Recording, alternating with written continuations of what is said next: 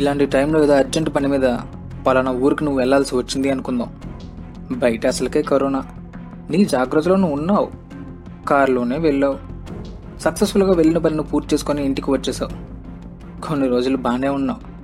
కానీ సడన్గా ఒకరోజు జలుబు దగ్గు జ్వరం వచ్చింది అనుకుందాం. అప్పుడు ఇంట్లో వాళ్ళు క్లైమేట్ చేంజ్ అయింది కదా. మామూలే అని ఏదో ట్యాబ్లెట్ వేసి ధనియాలు మిరియాలు వాము జీలకర్ర ఇచ్చి తగ్గిపోతుందిలే అని అనుకుంటారు. కానీ తగ్గకపోయేసరికి ఇంట్లో వాళ్ళు కొంప తీసి కరోనా అని నోటి వరకు వచ్చిన పదాన్ని మింగేసి ఆ డౌట్తో బిక్కు బిక్కుమంటారు.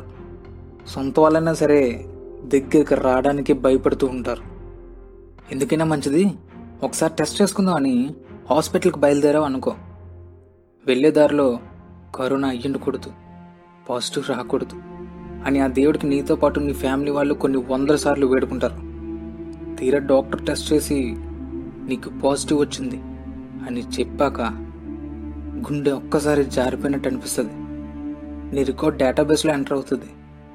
నీ ఇంట్లో వాళ్ళందరినీ టెస్ట్ చేస్తారు. దేవుడి దయవల్ల వాళ్ళకి రాకపోతే వాళ్ళని హోమ్ క్వారంటైన్ చేస్తారు.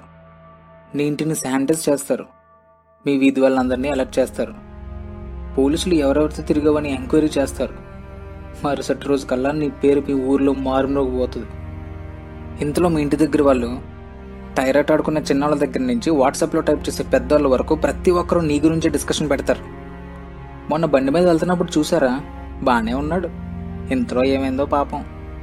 మొన్నేనమ్మా పంచదార అయిపోతే వాళ్ళ ఇంటికి వెళ్ళి అడుగుదాం అనుకున్నాను. ఇంకా నయం వెళ్ళలేదు. ఎక్కడికి వెళ్ళి వచ్చాడో ఎంతమంది కంటించాడో అన్ని కథలు కథలుగా చెప్పుకుంటారు. నీ బాడీలోంచి కరోనా పోయే లోపు నీ పరువు పోతుంది.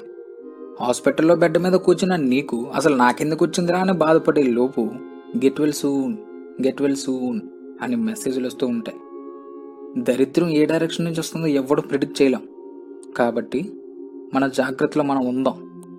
ఒకవేళ వచ్చినా దానితో పోరాడి గెలుద్దాం.